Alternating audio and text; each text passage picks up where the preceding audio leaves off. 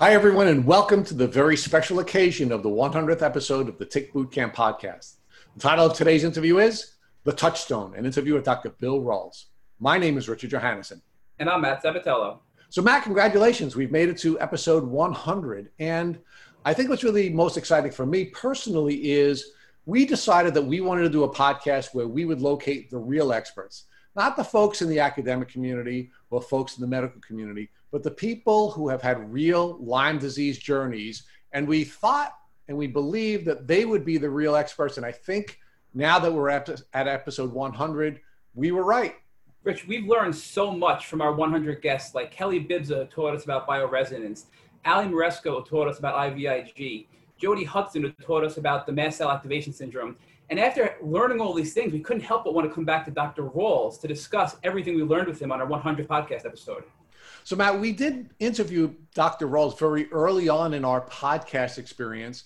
And unfortunately, we really weren't in a position to fully appreciate everything that Dr. Rawls had shared with us then. And we had to come back to him because we're now in a very different position. And I think our listeners in a very different position after now listening to 99 other experts teach us some very important information. Another thing that I thought was really exciting, at least in the portion of the interview that I conducted with Dr. Rawls, was I had an opportunity to challenge Dr. Rawls in a couple of conclusions that I've come to. First, I believe that Lyme disease is a bioweapon, and I believe that in large part because of the interview we, we did with Kris Newby and after reading her book, Bitten. And he feels very differently than Kris Newby and I do on whether or not Lyme disease is a bioweapon. The second thing that I was really excited to challenge Dr. Rawls on is whether or not Lyme disease is a pandemic. And it's certainly important for us during the course of COVID and Mary Beth Pfeiffer's great book entitled Lyme, the First Pandemic of Global Warming. And Dr. Rawls doesn't believe that Lyme disease is a pandemic either, and he gave us a distinction between an epidemic, a pandemic, and endemic, which, quite frankly, I don't share with him, but I think it was a really well thought out and reasoned response to the question of whether or not Lyme disease is, in fact, a pandemic. So, Matt, we're going to have two separate episodes. The first episode will be 100A, which will be Rich and Rawls, and 100B, which will be the conversation between Lymies, which will be your conversation with Dr. Rawls. So, with no further ado, Dr. Bill Rawls let's start with your definition of Lyme disease. How do you define Lyme disease, and how is your definition different than the traditional definition of Lyme disease? It, it's a lot different. okay, and and and it really even that question is somewhat complicated because even it goes back to Lyme, Connecticut. All right, so the definition of Lyme disease is illness caused by a microbe called Borrelia. And Borrelia burgdorferi is the most common uh, version of it that we see. There are, there are 12 microbes or 12 species of Borrelia worldwide that can cause Lyme disease. So technically, Lyme disease is illness caused by that microbe. But what I've learned is that different microbes have different approaches. You know, the coronavirus has a very different approach from Lyme disease, and these so so different approaches of different microbes affect the body differently. Um, so uh, uh, the is our conversation or is uh, are we going to use that conversation that I talked about uh, coronavirus and and and Borrelia before? Probably not. So if you can go into that again, that would be yeah. Great. Okay. All right. So you know that's uh, different microbes use different strategies. Like coronavirus out there is uh, uses a break down the door approach for getting what it wants from the body. It, it infects the cells of the lungs. It's moving quickly. You know, it it it gets the nutrients and the things that it needs from the cells in the lungs, and then it causes us to cough and sneeze, which spreads it to other hosts. So Lyme disease is using a different strategy. And what it wants is nutrients and resources that our body provides and a platform to spread to other hosts. So it infects our body and it uh. So when we get a tick bite, the microbes in our system, they infect white blood cells and disperse to all tissues throughout the body where they quietly set up shop. Um, and they hang out there till they wait for another host. And if the immune system is strong, it doesn't necessarily cause symptoms. Um, so when you talk about Lyme disease, this infection with a microbe, uh, first of all, anybody with Lyme disease mm, will talk about co-infections that other microbes uh, can be uh, acquired at the same tick bite. It turns out that ticks carry hundreds of microbes, which isn't surprising because really all organisms on Earth carry hundreds of microbes. And a lot of microbes will use ticks as a vector. You know it's it's a it's a really cool way to spread from host to host. So a lot of microbes take advantage of that. So we often don't just get borrelia and there's certainly other microbes that can cause illness. Um, but when these microbes first enter the body they are uh, you know they there is a confrontation with the immune system but that dies down pretty rapidly so a lot of people don't have very pronounced acute symptoms that's not the strategy of the microbe. It's not trying to make us sick, it's trying to use our body. So it's flying underneath the radar and it moves into our system, and often we don't know about it. So when you talk about Lyme disease, I think the medical community is, is has in mind this acute manifestation of Lyme disease that the you get bitten by the tick and the ticks enter the, the microbes enter the body and they can cause an immune reaction, which is generally mild. Um, and if you take antibiotics, you may knock down the numbers of those microbes enough that your immune system can handle it and you don't have symptoms. So that's how most of the medical community thinks about this as an acute illness caused by this single microbe. But what I've learned over time from talking to so many people is most people don't remember a tick bite and they didn't have acute manifestations. And I'm also finding in the research that if you look hard enough, uh, there's studies out there that show that even people that get antibiotics after an acute tick bite that they've had symptoms, a high percentage of those people do not eradicate the microbe. In fact, I'm not sure anybody completely eradicates the microbe. But this thing hangs around in the body, and if your immune system is healthy, you're okay. But if your immune system becomes jeopardized for whatever reason, chronic stress, not sleeping, not eating a good diet, you know, all these things that are coming at us all the time, if the immune system becomes disrupted, this, these things flourish in the body and they start causing chronic symptoms. But at that point, it's not just the Lyme microbe, it's all the microbes in the body. Because what my research is showing is that we have microbes in our tissues, we have microbes in our brain, in our joints, uh, in our heart. Everybody does always. Some are worse than others, you know, but like a big city um, you know, we've we've got criminals. We've you know, a big city has criminals, and we've got these opportunists hiding out in our microbiome, in our tissues, in our brain, in our heart, all over. So, and these things are looking for an opportunity to, to manipulate the immune system to gain the upper hand, to gain more, um, more uh, of, of the resources that they want to survive. And it, that can make us sick. So I see chronic illness, that what we call chronic Lyme disease, which isn't even recognized by the conventional medical community, is this situation where the immune system has been disrupted. The, the microbes, not just the Lyme microbes, but others in the body, the co-infections, but all these other things are starting to become active and starting to generate inflammation and make us ill. So, so, so I see Dr. that Rawls, beyond just Lyme disease. Yeah. So, so would you define Lyme disease differently? Meaning, would you define Lyme disease as a multi-germ infection? Um, I, yeah, I, I, I think you would have to, and and it's interesting if you go back to Dr. Burgdorfer's original work.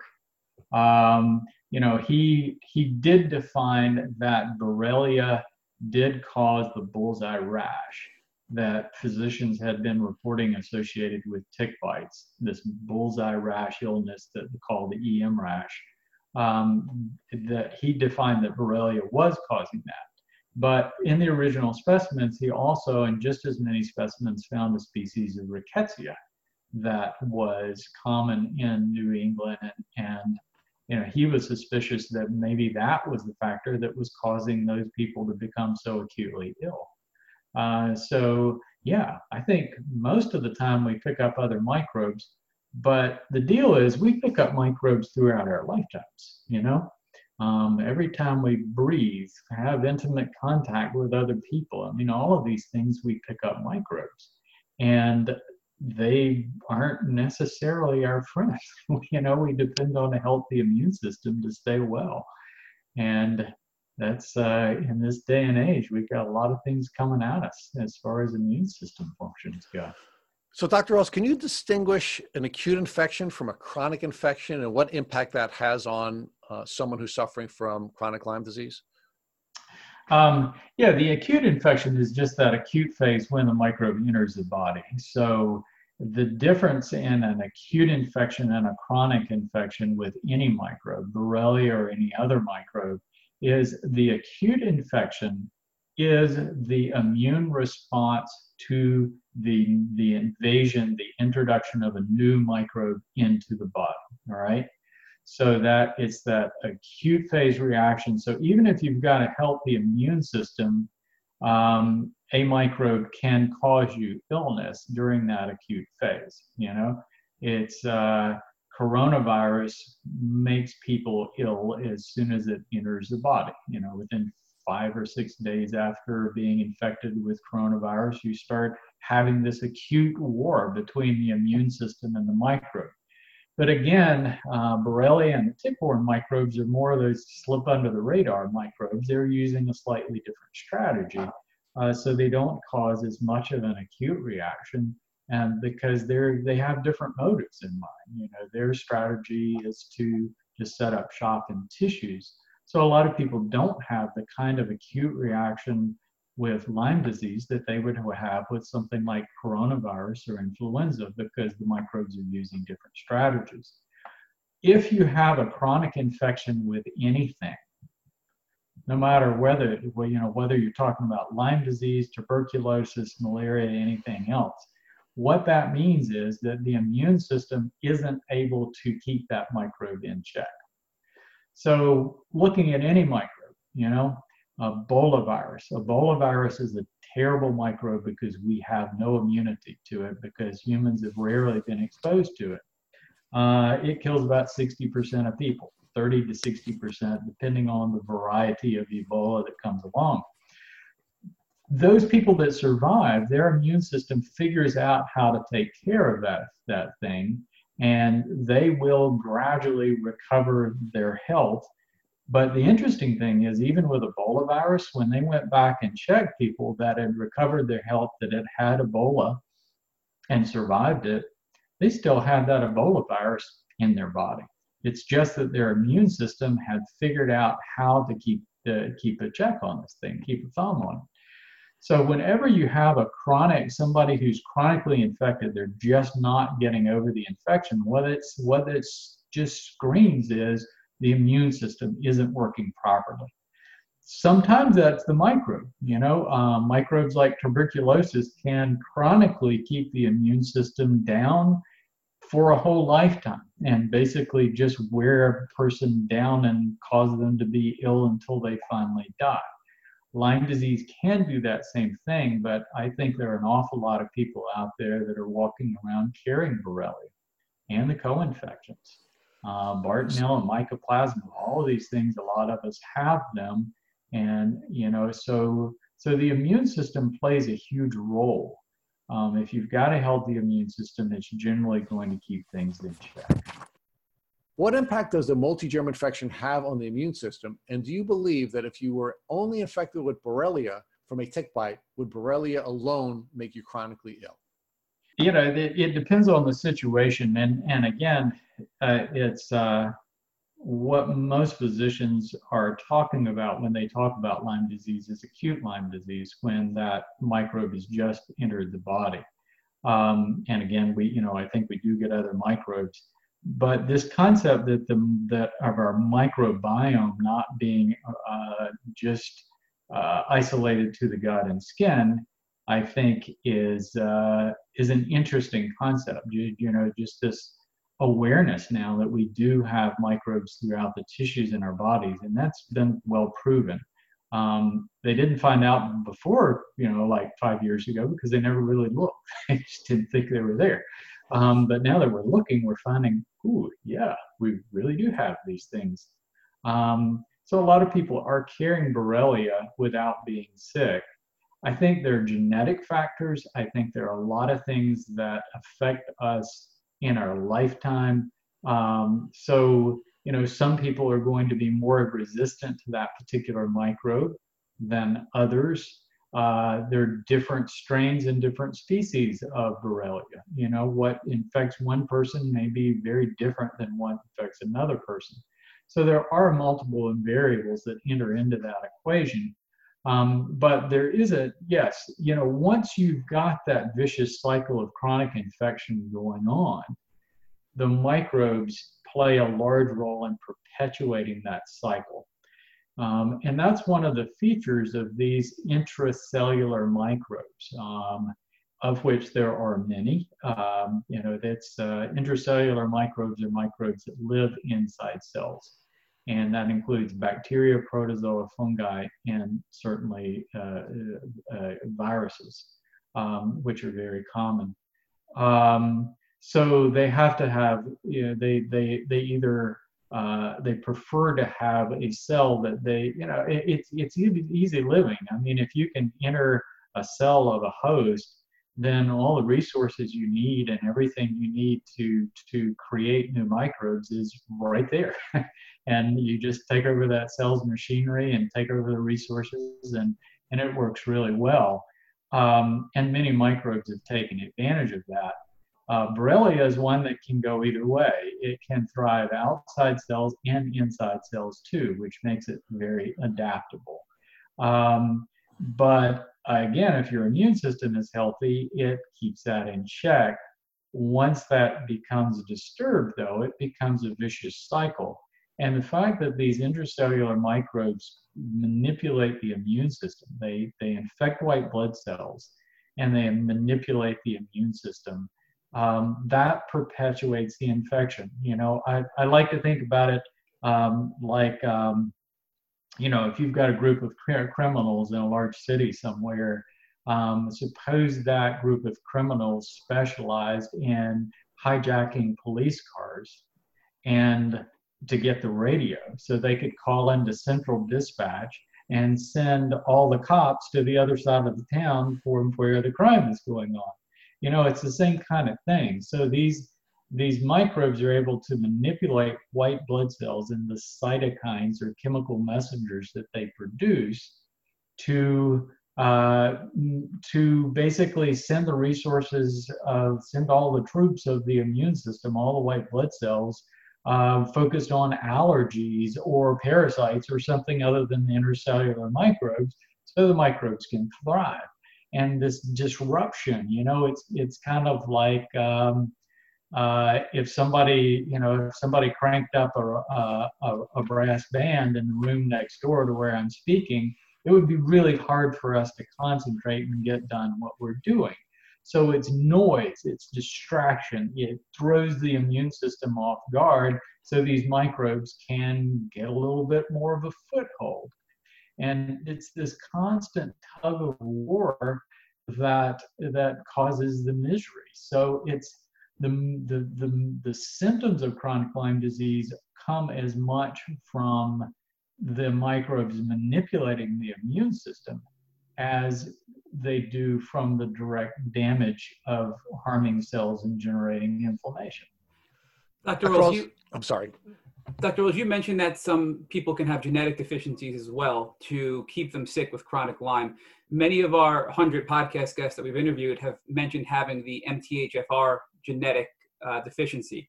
Can you talk to us about what that is and how it keeps people sick with chronic Lyme?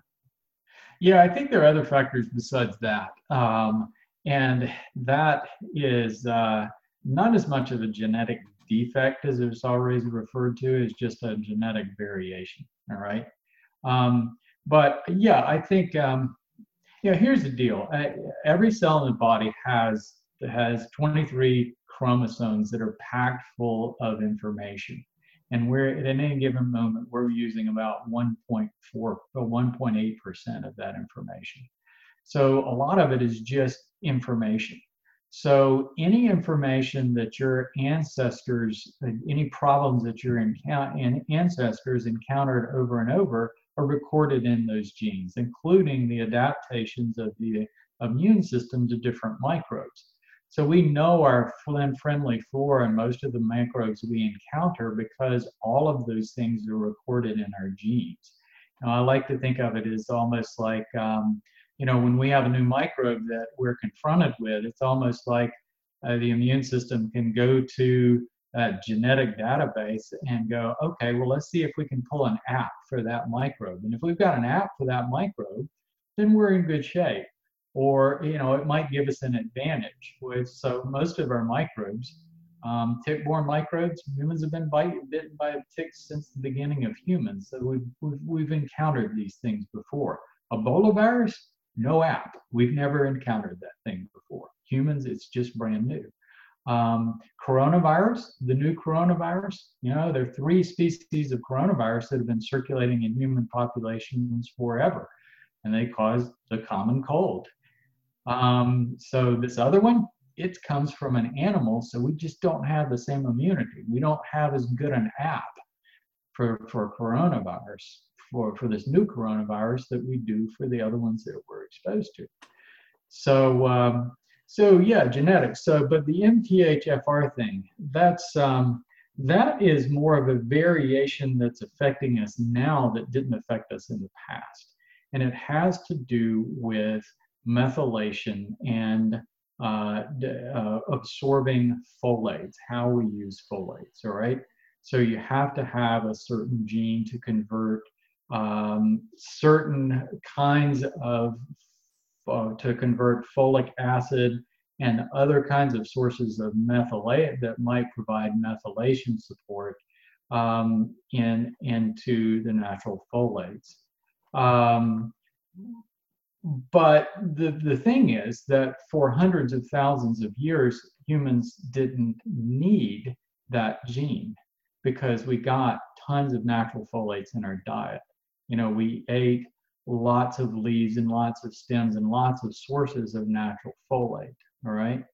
Um, so it's kind of like vitamin C. We don't make vitamin C, right? We have to get vitamin C in our diet. We actually have the gene for making vitamin C buried in our genes. We just can't get to it anymore. Why did we do that? because primates and humans ate so much vitamin C and I got it in our regular diet that we just gave up the ability to use that gene. Well, it was kind of the same way with folates. We got so much of it that the only time that we needed that gene was when, say, there was a terrible drought, there was no plant matter, and all the thing, all the, the all that you could get was meat. So you could convert some amino acids, some homocysteine, uh, from meat into the, this, this, these methylation uh, support that you need to turn off bad genes and to uh, detoxify the body and all of that sort of thing. So we didn't use it very often. Um, but nowadays, you know, uh, some time back, we started shifting more to a grain and meat diet. So we became more and more dependent on that particular gene. But anytime you've got a gene that is present or multiple mutations in this place, uh, in this case, that's present in 50% of the population, you've got to raise a question because the body is always trying to get rid of bad genes. Why would it retain these things that are so called bad genes in 50% of the population? And the problem is we just haven't, you know, we've changed our diet so much in 100 years that we're having to rely on these genes that, that humans didn't rely on more than ever before. And that puts some people at a disadvantage. So even somebody with these gene defects, if they're eating a really healthy diet with lots of leafy greens and good natural sources of folate, or taking methyl tetrahydrofolate or you know uh, proper levels of B12, um, they're not going to really have any problem. So I don't, uh, and and it was interesting in my private practice for a seven-year period. I had this lab that would run it for us. Um, basically, was was free as part of a panel. So I got I, I checked all my patients for it, all of them. And um, it was interesting that people that had a single mutation or a double mutation were mildly increased risk of having Lyme disease or having chronic illness. But I had an awful lot of people that had those mutations that weren't sick. And I also had people with chronic Lyme disease and fibromyalgia who didn't carry the mutations. So I defined it as being a mild factor in illness um, and one that is correctable mostly with diet. Um, this thing that we are ill because of this this defective gene, I think is false. Um, you know, the, body just doesn't retain effective, defective genes like that. You know, it will get rid of them over time, and it would have long ago if if uh, you know. So so in another ten thousand years, um, if we all keep eating like we're doing, we won't carry that gene. we'll, we'll all have that gene for converting it. You know, we'll so it'll slowly work out of our population, but ho- hopefully we won't do that. Hopefully we'll go back to better dietary habits. Dr. Rawls, can, can you define virulence and talk about the uh, virulence scale that you have in your uh, in your book, Unlocking Lyme? Um, yeah, virulence to me is a fascinating topic. And virulence is the capacity of a microbe to cause illness. And again, it's more a reflection of the immune system than it is the microbe. So if an immune system knows a microbe well, it can, if it can pull an app out of our genes to take care of that microbe, then the chances of that microbe causing illness are very much reduced. So the, the more familiar that our immune system is with a, a microbe, then the less virulent it is. So at the bottom of the scale, our normal flora, we've been having a relationship with those microbes for millions upon millions of years. They have been part of colonizing living organisms um, for since the beginning. So those are the ones that are the most common, and we pick them up the fastest when we are born, and uh, and we pick them up from the surrounding environment, and they become part of us. And it's not that they're not aggressive, all right. Um, you know, when when when somebody dies, it's their normal flora that decompose the body pretty quickly. So it, you know, when you don't have an immune system there, these microbes, those microbes are aggressive too. So the less the immune system knows a microbe, the more apt it is to cause illness. So something like Ebola virus um, has rarely been present in human populations. And it's uh, so most things that can do us harm are called zoonoses. They, uh, they they come from animals and our immune system doesn't know them. And uh, so they have a higher potential to invade us and make us sick. So whenever you've got a, a someone sick from a microbe, that's a poorly matched host microbe relationship. You know, it's not well adapted. Um, a well adapted relationship, the microbe flourishes, the, the, the host flourishes, everybody benefits. And that's the kind of relationship that we have with our normal flora. You know, it's a well balanced relationship. Um, Ebola virus, it's rare. It has a rare host that they think is a spider that occasionally bites a bat. And if it happens to be in human populations, man, we've never been exposed. Uh, this new coronavirus, they think, actually came from bats by by way of uh, I think it's called civets, which is uh, kind of a um, raccoon-like, uh, cat raccoon-like uh, mammal. Um, that they have live market, live animal markets, so there's a lot of contact. So it's uh, so that's how they get into populations. So people are having, you know, we're very aware of coronavirus because it's making a lot of people sick all at once. So its virulence factor is much higher than Borrelia that is kind of flying under the radar. so Borrelia, the, the tick-borne microbes, you know, we've been exposed to this for a long time, ever since humans have, have been uh, exposed to ticks. Um, and that was really interesting that there they that in uh, back in the 90s they uh, there was a um, human male that thawed out of a glacier in the Italian Alps, 5,300 years old. Um, and this person was carrying Borrelia, you know, and he was in his mid to late 40s, which was old at that time because, you know, life beat you down. It was, it was really harsh environment to live. Um, but he was he was murdered. He didn't die of Lyme disease, and he was walking across the Alps. You know, so he was carrying this microbe. So humans have been carrying these things for a long, long time. So I don't see them as being virulent as much as these things that give us acute illness. Um, but the virulence factor, I think, is interesting on many levels as far as how we look at microbes, and it's something that you don't hear about in, in circles of medical science, um, which is unfortunate. But this thing of, of, of plagues, like we're having right now, there's not really a lot of evidence that those have been occurring very long in human history. Um, you know, a lot of people, where we think of the Black Plague and smallpox and all of these microbes that were so terrible as far as being ancient plagues, but they were only as ancient as human civilization. So if you go back to that 500,000 year old guy and before that, plagues weren't very common because there weren't very many people and they weren't living in large cities and they weren't living in close proximity. We didn't start having plagues until people started becoming civilized. So when you look at the uh, the the um, probably one of the worst has ever been is smallpox. Uh, smallpox actually is only about two or three thousand years old. It uh, it kicked up in one of the first hotbeds of civilization in Eastern Africa and the Middle East.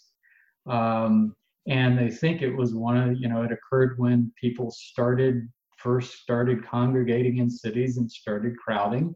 And um, it was uh, related to camels and a a uh, rodent which they haven't identified yet but they are pretty sure from the genetics that that's where it came from and that's how long it's been around. Um, black plague black plague only showed up at about 1300 um, it hasn't, you know, you look at the whole history of all of human history, hadn't been around that long.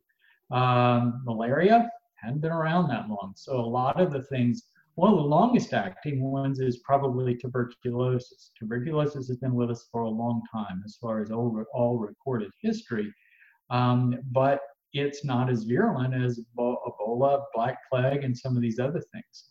So whenever you look at acute infections and epidemics and that sort of thing, you are looking at something that's generally recently crossed over from an animal and it is associated with people crowding, you know, and the world is becoming more mobile and more and more crowded. Um, so I don't see Lyme disease as that same category. You know, they call it a rapidly emerging infection and an epidemic, and it's not. Um, it's been endemic in humans for virtually all of time. Well, but Dr. I, I think that sort of gets to my next question, which is if we're defining Lyme disease as an acute infection caused by the Borrelia bacteria, then I think I might agree with you. But if we were going to define Lyme disease as a multi germ infection, which may have microbes that have different virulence levels, then we may find that there are some differences now than there had been in the past, and that may be why we have um, chronic Lyme disease rather than just acute Lyme disease, which is what we saw with Ötzi the Iceman or maybe anyone else in the past. Yeah, I, you know, again, I my my just my struggle and my search has has warped my perspective compared to a lot of people. I think, um, in general, what I what my observation is tells me is the more virulent a microbe is, the less apt it is to cause a chronic infection. So it's going to slam people, and they're either going to die or the immune system is going to figure it out, and they're gradually going to get well, or, and they're going to take care of that microbe. Um, the lower virulence it is, you know, down in, on my scale of like uh, under six, you know, you, you, you, the, the lower the virulence, the more apt it is to become part of us, basically. Um, so, you know, when you look at that medium grade of virulence, something like hepatitis C, how many people out there are carrying hepatitis C? And I'm hearing that it's flourishing in young people right now that don't know it. And they're not going to know it until their liver dies when they're in middle age or, or, or, or, or, or become early elderly.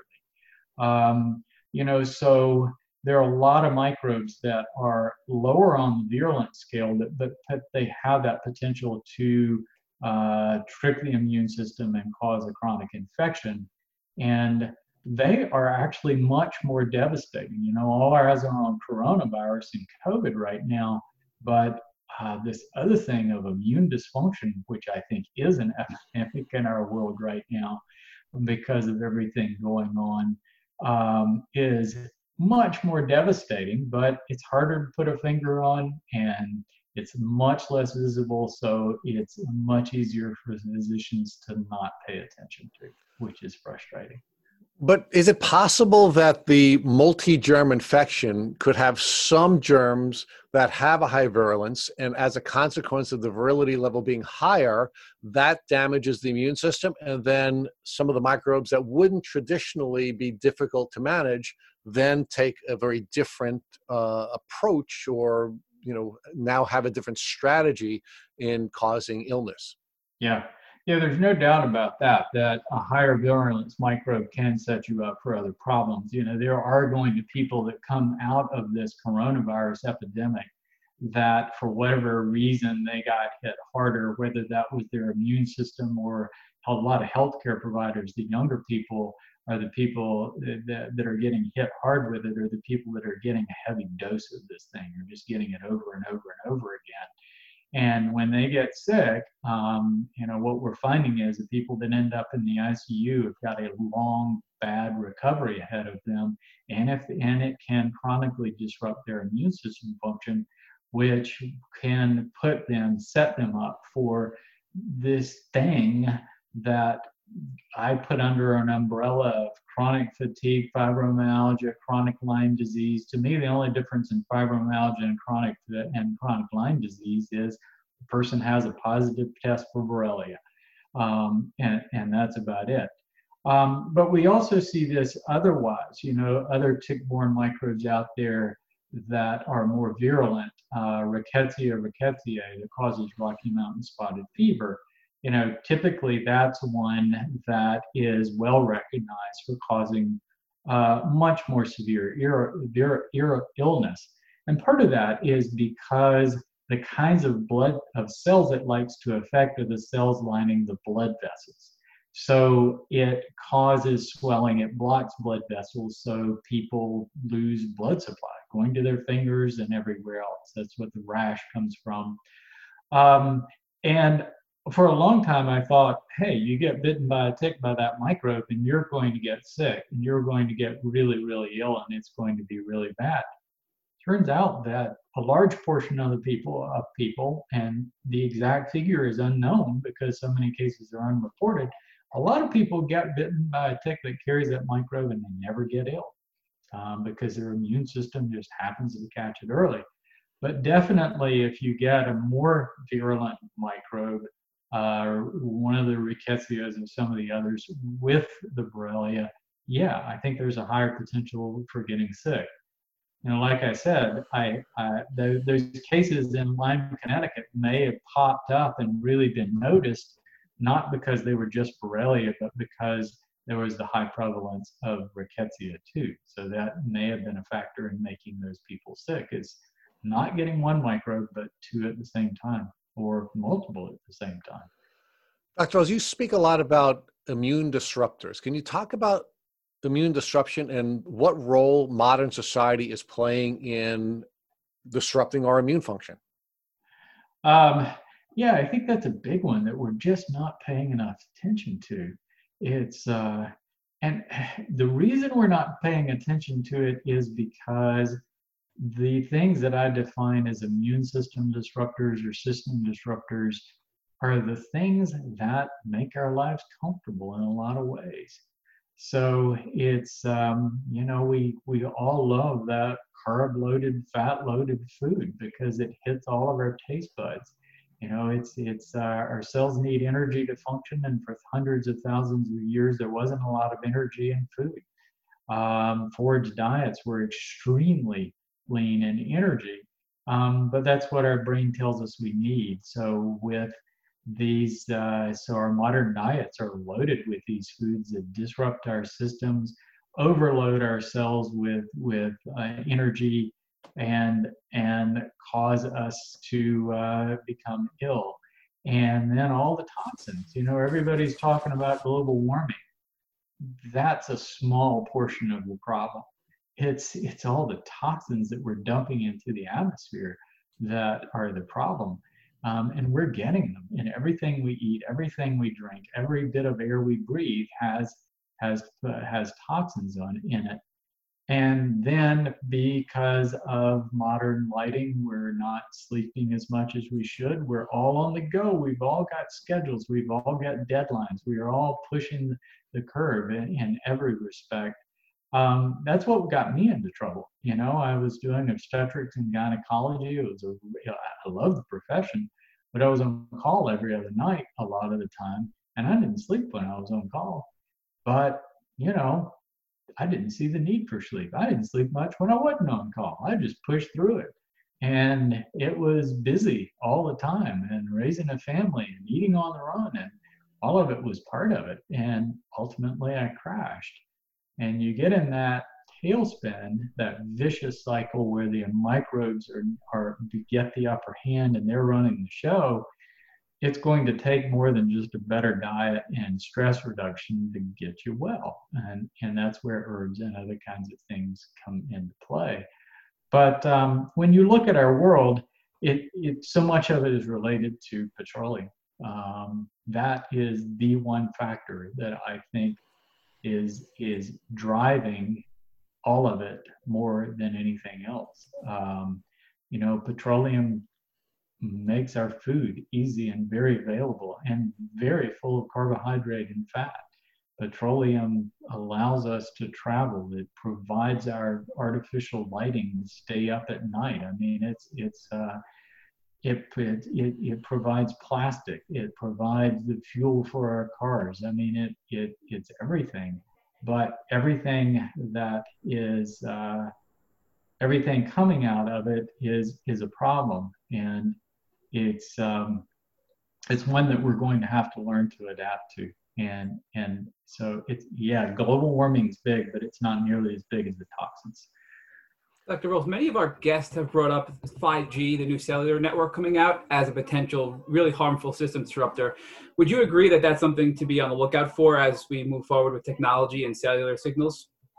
I think it has a high potential for harm. Yeah, I'm worried about it. Um, how much of a you know, if people have a strong immune system and they're healthy, they'll probably tolerate it okay. But I think those who don't are going to be really affected by it. Um, when you look at the human body, I this is a way that I think very differently than other physicians. I look at the human body as a collection of cells.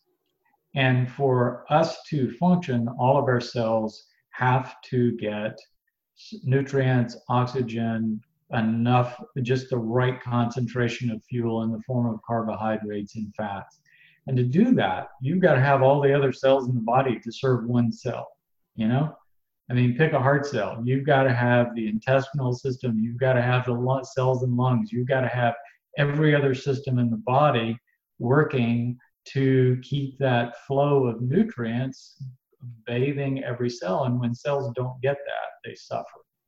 Um, and so you know so it, it's really important that that we are looking at our body in terms of, of how, how can we keep ourselves healthy you know what are we doing so communication is really important cells have to Uh, cells have to have uh, uh, be able to communicate. Every cell in the body has to communicate with all the other cells in the body, including uh, the immune cells.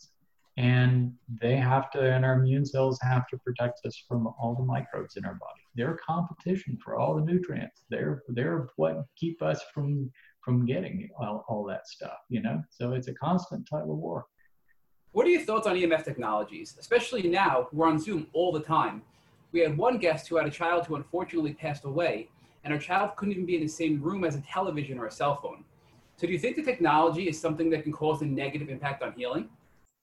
Yeah, when you look at our cells, one of the ways our cells communicate is with electrical energy. There's even some evidence that we use that our cells use light to communicate with one another, um, and that energy pathway uh, has been defined by the Chinese long ago as meridians that pass through our body. We measure it with EKGs. We can measure it in the brain waves with EEGs. So we're producing this electrical current throughout our body um, that is is very uh, uh, sensitive to being affected by outside energy sources. So when you look at our world today, I mean, look at all the confusing and and abnormal sources of radiated energy you know, I'm sitting by a computer and a light, and all of these things are radiating. Uh, LED lights are radiating energy, and they are passing through our body. Now, there, there's two kinds of, of, of radiation when you look at energy. There's ionizing radiation that acts like a free radical. It passes through your body. Um, UV and it passes just you know just below your skin and can damage your skin cells. X-ray and gamma ray pass all the way through your body and hit molecules and basically act like free radicals. So, so non-ionizing radiation, EMF, and the in these things that we're talking about are of a frequency that they don't actually pass through the body and disrupt, but there's very good evidence that they do disrupt the energies that that balance of energy that's flowing through our body that's produced by our cells. Um, so yeah, it is. And now that my health is restored completely, I am not as affected as much by it. But when I was really struggling, yeah, being by a computer very long or even a cell phone, um, I, I, it bothered me. I, I could tell. Um, so I can imagine you know, and I've had so many people that have had to go and get off the grid and go live out in the country somewhere because they can't really uh, tolerate any artificial energy sources. They have to be really careful about it. So yeah, I worry that maybe we're carrying some of it too far. Um, I tend not to con- carry my my cell phone on my body as much. I try to put as much distance as I can between myself and computers. Sometimes that's hard, but certainly take a break from them.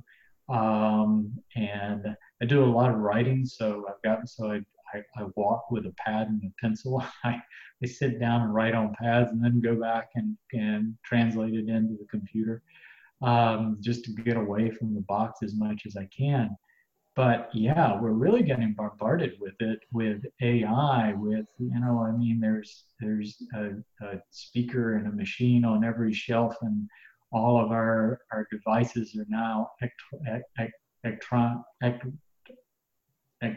hmm, um, electronically uh, connected and and and to the internet. So we've got all these waves going all around us 5G is even higher intensity than what we're using now, and yeah, it's a bit concerning.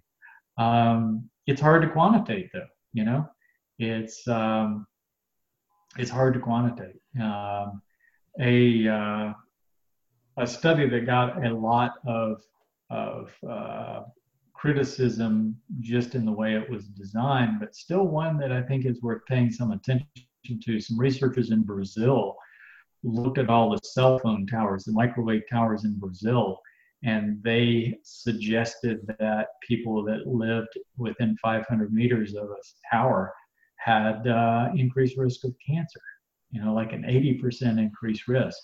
And they, the again, the study has been criticized, um, not surprisingly, but it was still, you know, it's enough to take you aback and say, hmm, maybe, we should be pay, paying attention to this.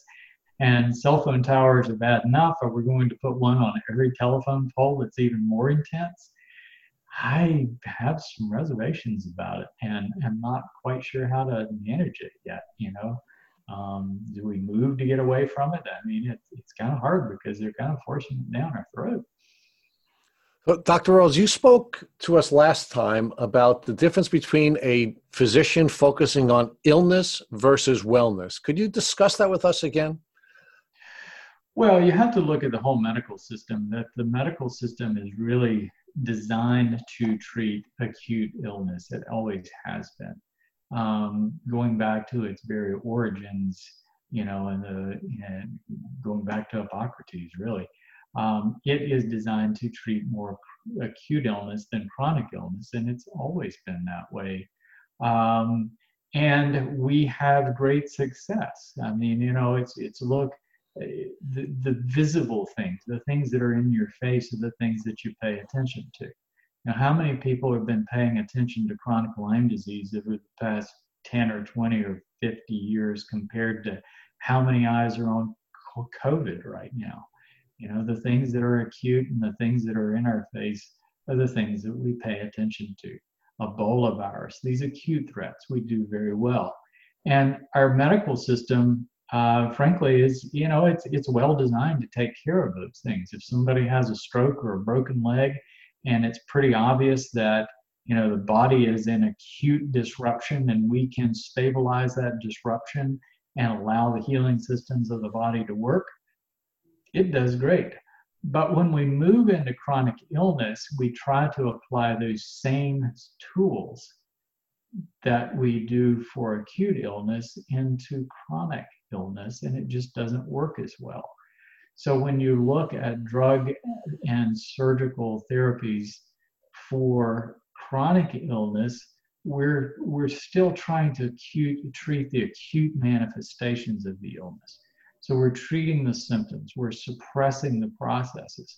Um, but it's it's it's that deal. I mean, it's that uh, when a patient comes into the office, you know, we're trained to take a list of the symptoms, do a physical exam, do labs to try to find the diagnosis. And once you find the diagnosis, that sets up your treatment protocol. Um, and I found personally that just didn't work very well. And I started focusing on that question of why is this patient ill? What truly is causing this patient not to get well?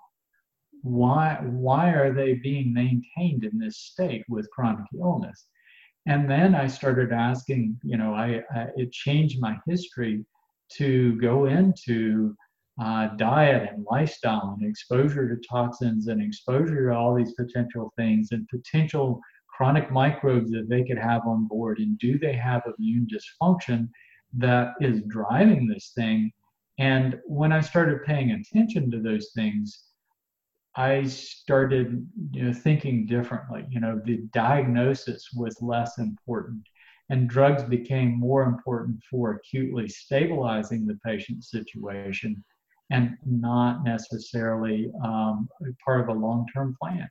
You know, but chronic illness, you go to an internist, you've got something chronic, um, you're going to be on a medication forever, and it's um, you know, in, in my case, in my 30s, I was diagnosed with essential hypertension. You know, I'd go in for physical, and my blood pressure would be 150 over 100 in any given time, sometimes higher, every time. And I tried different medic- medications. They made me feel terrible. And I finally just was like, I guess I'm going to have to just live with this and die with this because I can't take the drugs.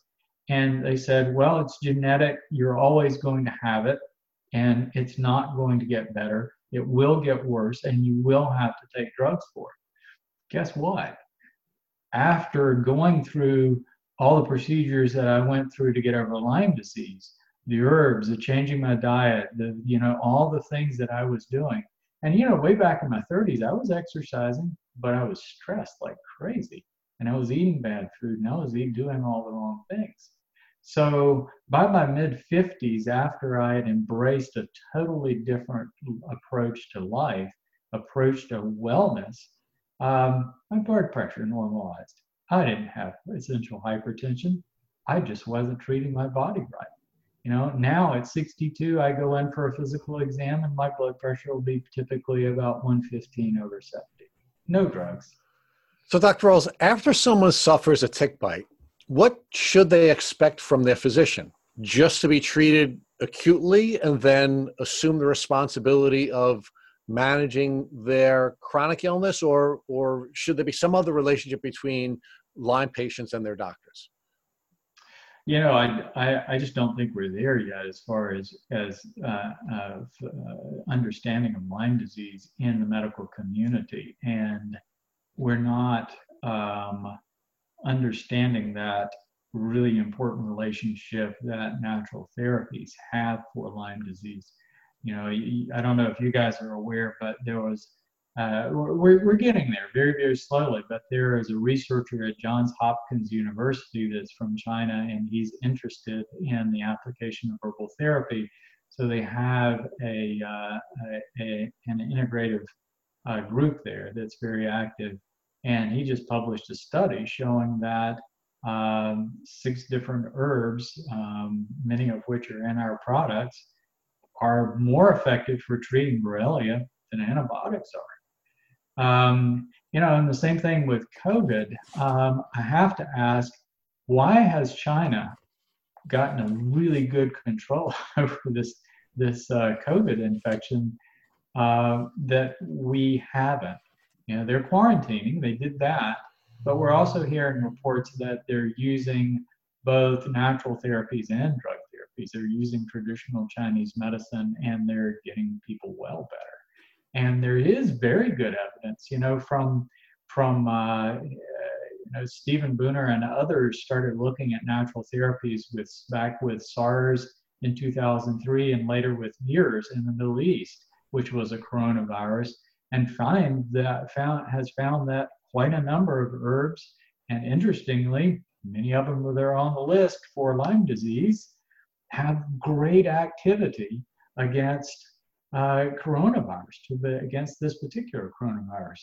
Um, so nature provides a lot of things. And so if I was doing it, if I could call the shots, you know, if somebody came in with a, an, uh, a presentation of, hey, I got this tick bite, I've got a bullseye rash, I've developed symptoms, um, yes, I would put them on doxycycline because that can acutely knock down the infection and help the immune system.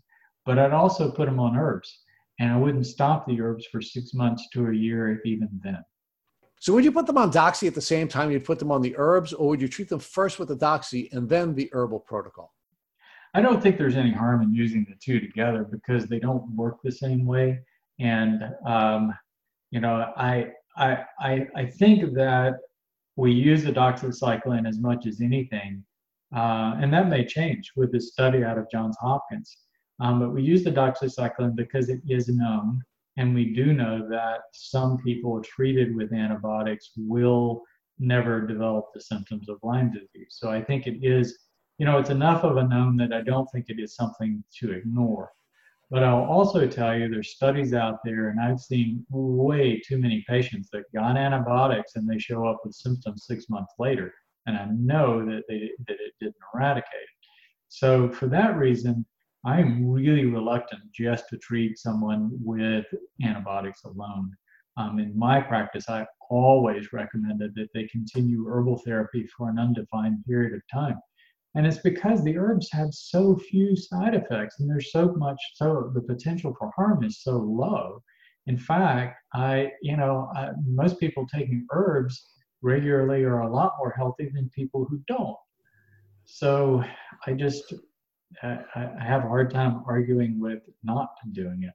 Well let me follow up and ask you about prophylactic treatment uh, because matt and i've had different experiences after I was bitten by the tick, I was given uh, doxycycline for five days prophylactically, and then I was told that I shouldn't have anything to worry about.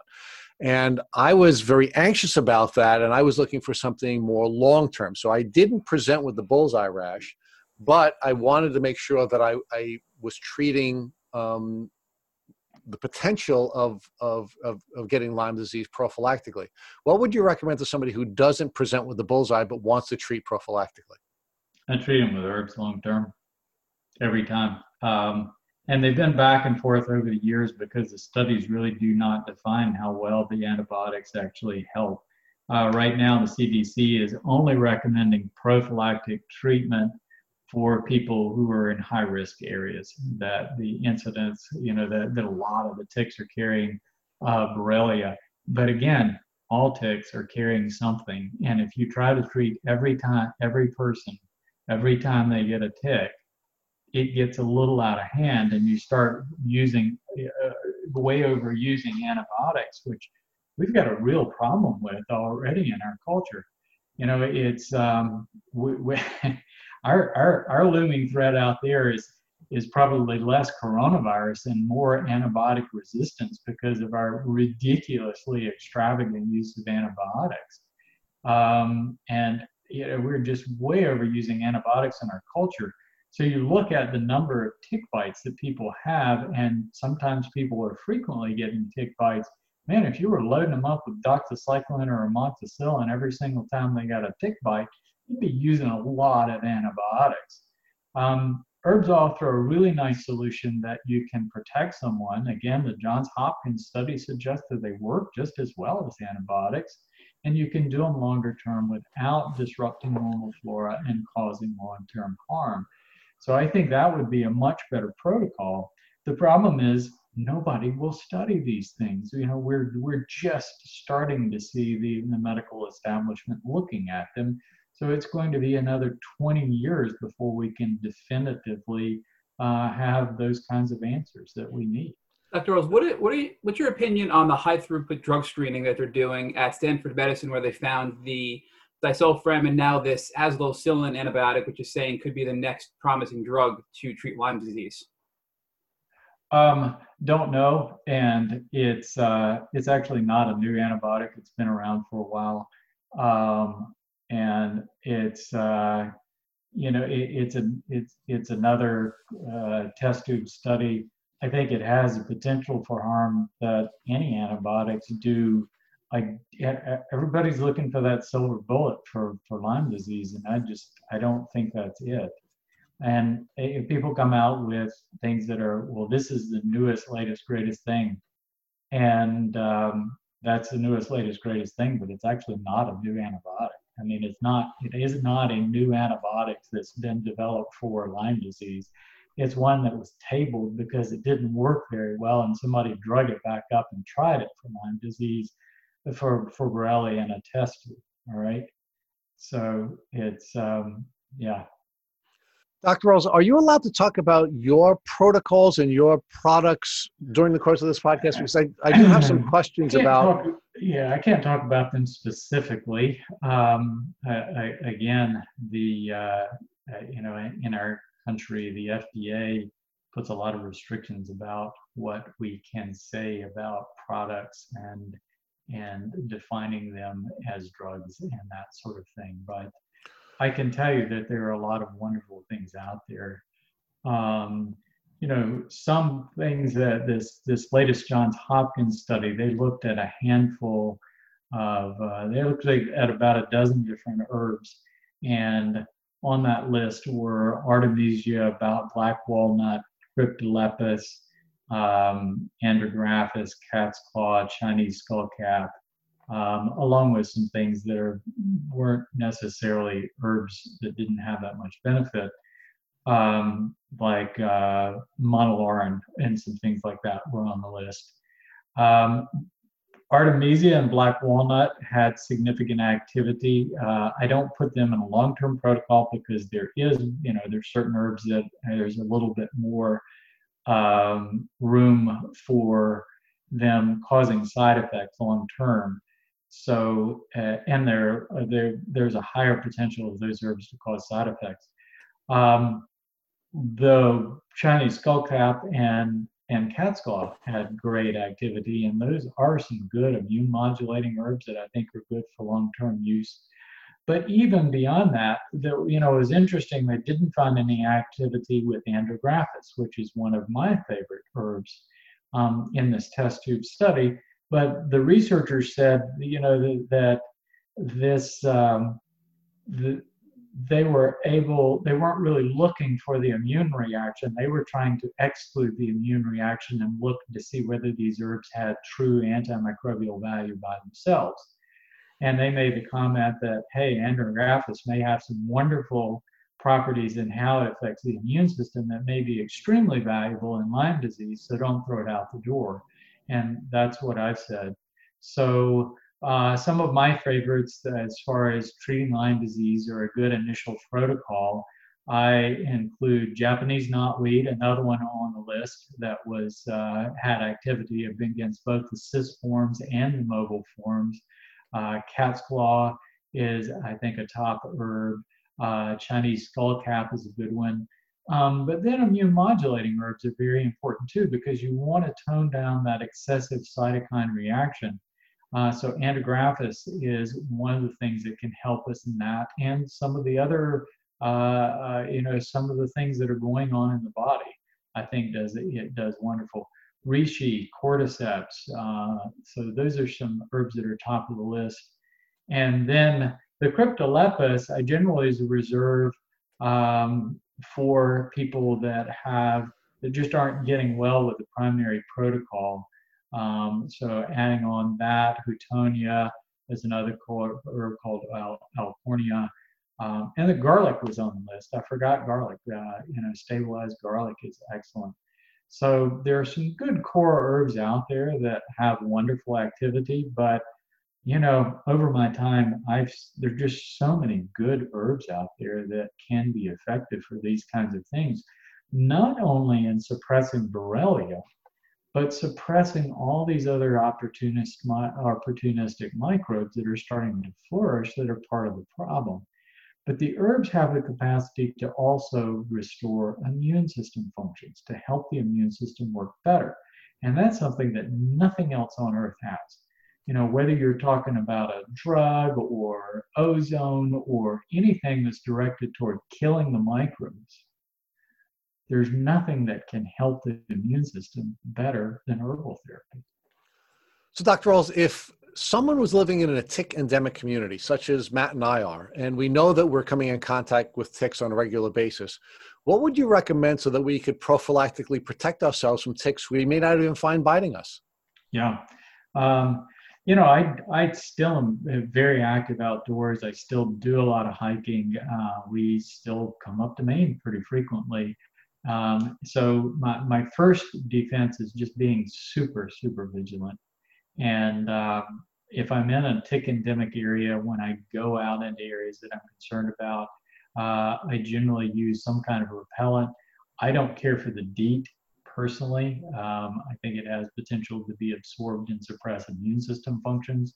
But I've found that a lot of the essential oil sprays uh, with citronella and various kinds of things actually work pretty darn well. So primary defense is keeping the ticks off, um, using herbal therapy for a long time, I seem not to be quite as palatable to ticks as I used to. I just don't get them on me very often anymore.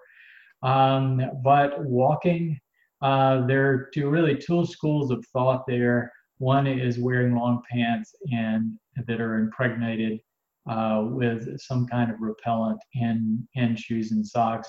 Um, the other, which I've had pretty good result with, is just being hyper vigilant and going in shorts and staying out of brush, especially, um, and being, you know, some, something lands on my skin, I'm aware of it.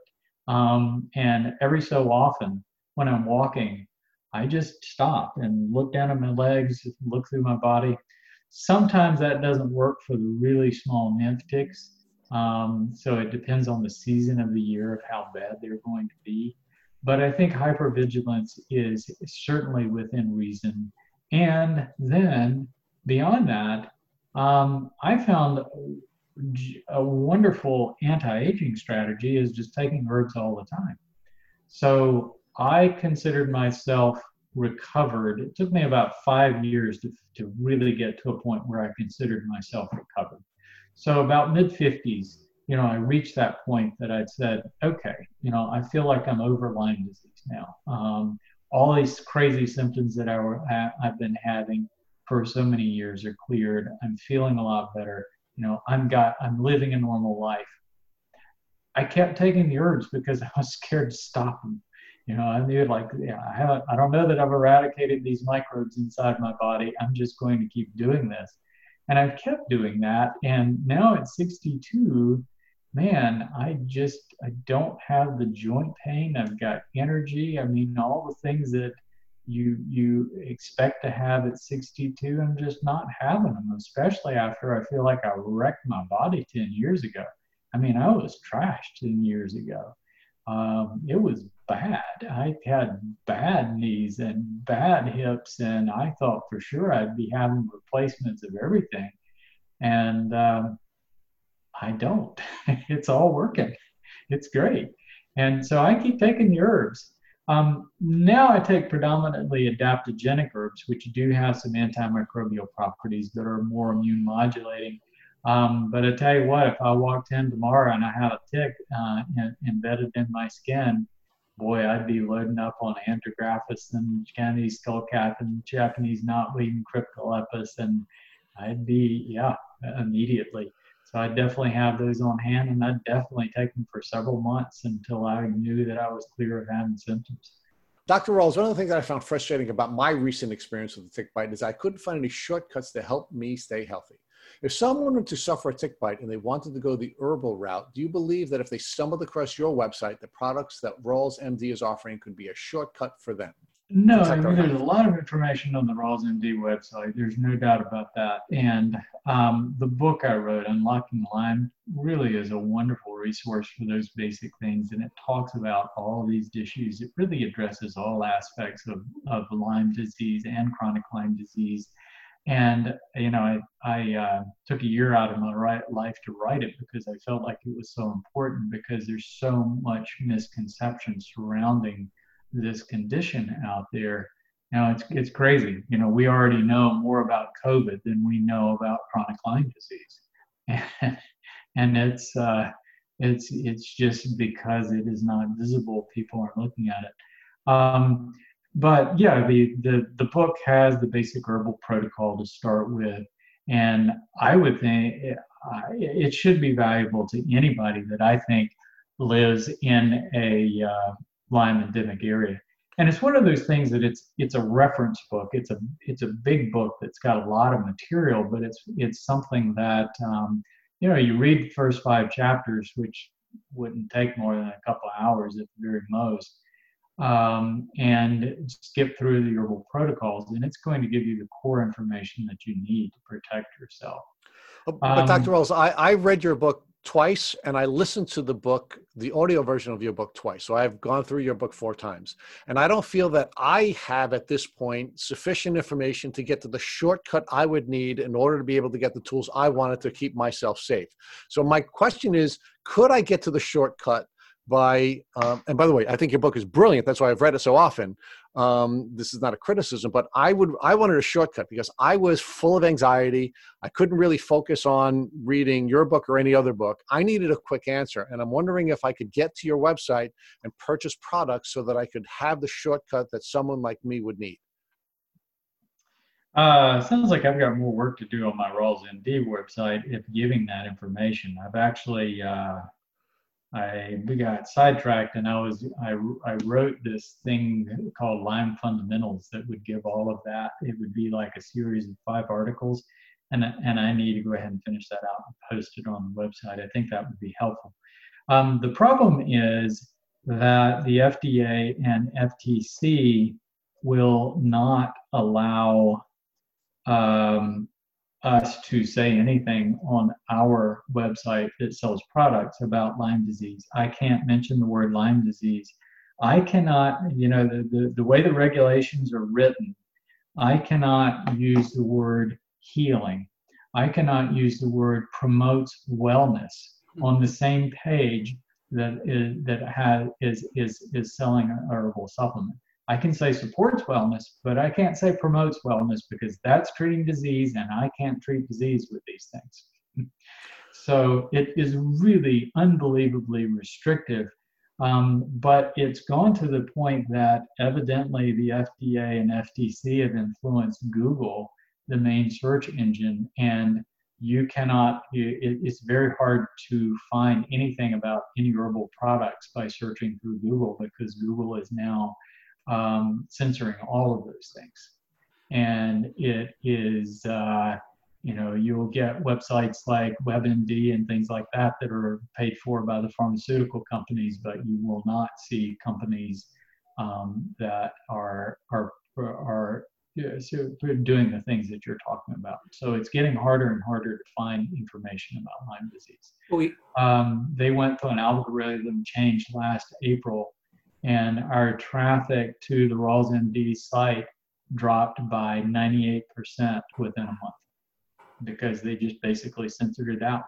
And they've censored a lot of providers like me out there that are trying to reach people with this condition. It's very unfortunate. And I don't know, I'd love to see a movement that we were looking for another um, provider uh, another, another website engine. Uh, you know, we, eh, they, they were sneaky. They all got us, they got, they got us used to it, and and now they're controlling things. Um, you know, I'm I'm signed up with a listserv with other providers and other people that are interested in solving the Lyme problem. Um, that I've been getting for years. It's a great source of information and a great way for me to connect with other people out there that are thinking like I am um, Google suddenly four days ago labeled it as spam and cut it off. Um, and I had to go back and find it and unlabel it as spam spontaneously, just out of the blue. So we're getting more and more and more censorship in our world, and it's uh, it, it's kind of crazy, but yeah, a well, lot of things are being censored that people don't realize. Dr. Rawls, that's that's just infuriating to hear that right now because uh, it's such a helpful protocol for so many, but we can say for those listening to this episode, we have a link in our Instagram bio at Tick Bootcamp to an herbal protocol that we know uh, will work. Uh, that, that link is in our bio for those listening, and that's the link to for the herbs that can help you if you have Lyme or bitten by a tick. I think that's hopefully helpful information for those that are listening right now. Yeah, it's um, yeah, getting the information out has has been the most frustrating thing of anything. So I really appreciate this opportunity to reach people. Thank you guys very much. So, and we, we thank you for all the great content that you're producing because you are producing the best content and the largest volume of content in this community. So we have to thank you for thank all you. that great work you're doing. No. Uh, so, so, Dr. Rawls, let's let's talk about a couple of other things. I know Matt is going to have a whole bunch of questions to ask you. Uh, sorry, Matt, I've been dominating, but I couldn't wait to talk to you, Dr. Rawls. Biting my tongue. so, um, do you believe that there is a Lyme pandemic? Well, pandemic is something like we are having with COVID, all right? Um, and pandemic generally means that you have a new microbe that has crossed over into a human population, so you have an outbreak. So if it's a localized outbreak, like when it started in China, it was an epidemic. When it spread all around the world, it was pandemic. All right.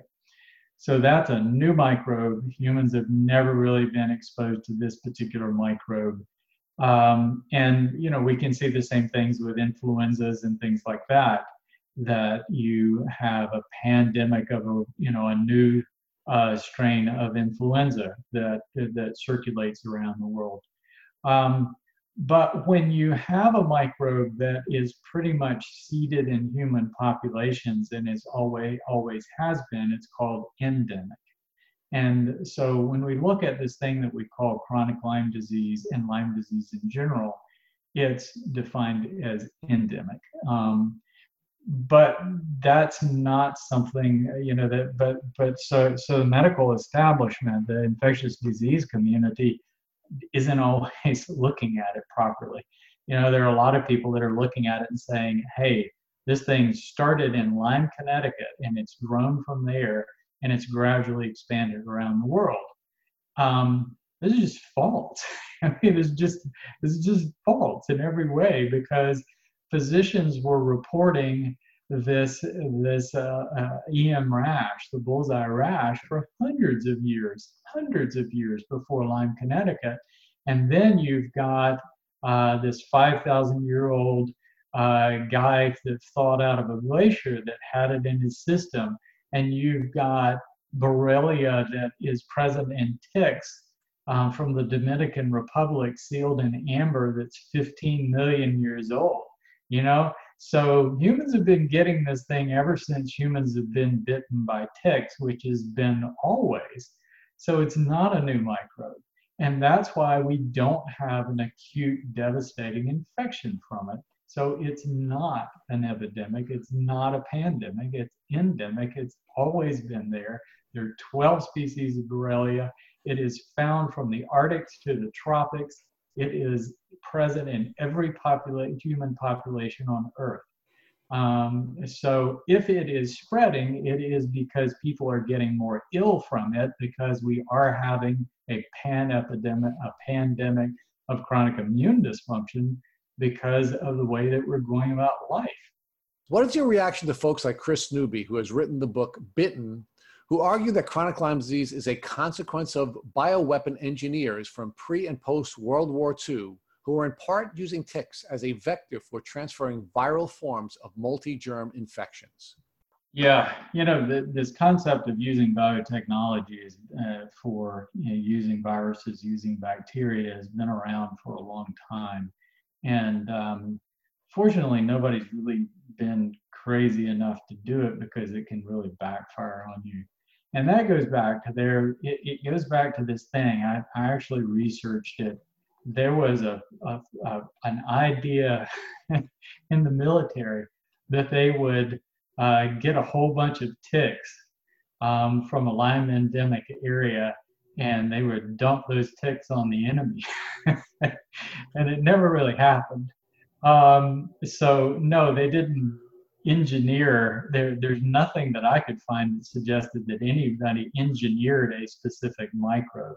And again, people have been getting bitten by ticks and Borrelia.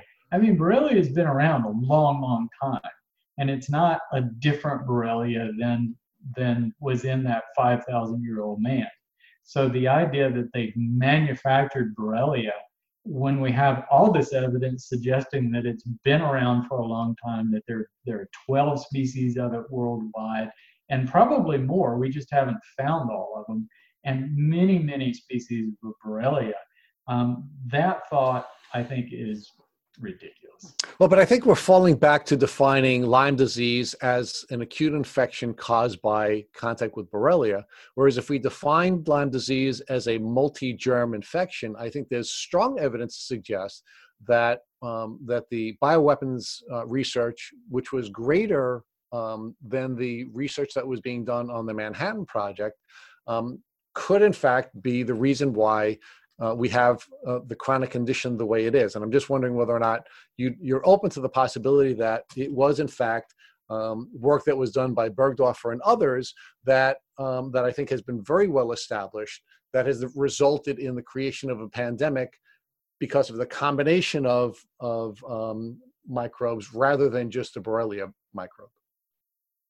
Well, no, I, you know, when we look at that thing of acute versus chronic, um, you know, if you look at Lyme disease, uh, if someone is symptomatic and they test positive for Borrelia, that's a single, you know, that we, we've only identified one microbe, though there can be other microbes, variable microbes that cross over with ticks, but, you know, that's, that's always been the case. I mean, that's nothing new or nothing contrived. Um, that's just the nature of ticks, and that's the, the nature that of ticks have always been. Um, but again, anytime you have a chronic infection of any kind, um, I consider it polymicrobial because it disrupts them. Because to me, chronic infection is just is chronic immune dysfunction. If the immune system isn't functioning properly, there are a lot of microbes that can flourish in the body. You know, you have reactivation of Epstein Barr, 95% of the population picks that one up. Um, one of the studies they were looking, they found microbes in the brains of Alzheimer's patients. Um, you know, there was this big spectrum of microbes, and and uh, you know, there have been different microbes that have been connected to Alzheimer's, from herpes simplex to chlamydia to Borrelia. Uh, the one main one in this study was uh, P. acnes, the microbe that causes acne. Uh, they found it in these people's brains consistently. Um, it's an opportunist, you know, it's looking for an opportunist to where wherever it can get. Um, so I think this idea of chronic infection is more uh, of chronic immune dysfunction than polymicrobial is the fact that we all have microbes, whether we get them for ticks or other things. You know, you look at this the, the definition of co-infection and co-infection technically would be things that you get from ticks but everybody is classifying other microbes. You know, Bartonella, it's a really common co-infection. Or people getting from ticks? Probably not. They probably got it a long time ago from their pets. Um, and mycoplasma, 75% of people that uh, have chronic Lyme disease have are found to have mycoplasma. Are they getting it from a tick mite? Probably not. They probably got it as a kid um, mycoplasma pneumonia, or they picked it up from sexual contact with one of the mycoplasmas that are spread sexually. Um, so we harbor these things, and when their immune system gets disrupted, they become active. Thank you for listening to the Tick Bootcamp interview with Dr. Bill Rawls. To our listeners, we have a call to action. First, if you'd like to learn more about Dr. Rawls, please visit his Instagram page at RawlsMD. Second, if you enjoyed this episode of the Tick Bootcamp podcast, please share it with your friends by using the social media buttons you see at the bottom of the post. Third, we here at Tick Bootcamp have created a Tick Bite Blueprint that has been inspired by the information that has been shared with us by past podcast guests. We urge you to visit our website at www.tickbootcamp.com to view the blueprint. We would appreciate if you would contact us with any suggestions you have for improvements to the blueprint. Fourth, don't forget to subscribe to this podcast on iTunes, Google Play Music, or Spotify to get your automatic episode updates of our Tick Bootcamp podcast. And finally, we thank you, our listeners, for your comments on our past podcast episodes. Please take a minute to leave us an honest review on iTunes, on Instagram, or on our website. We make it a point to read every single one of the reviews we get.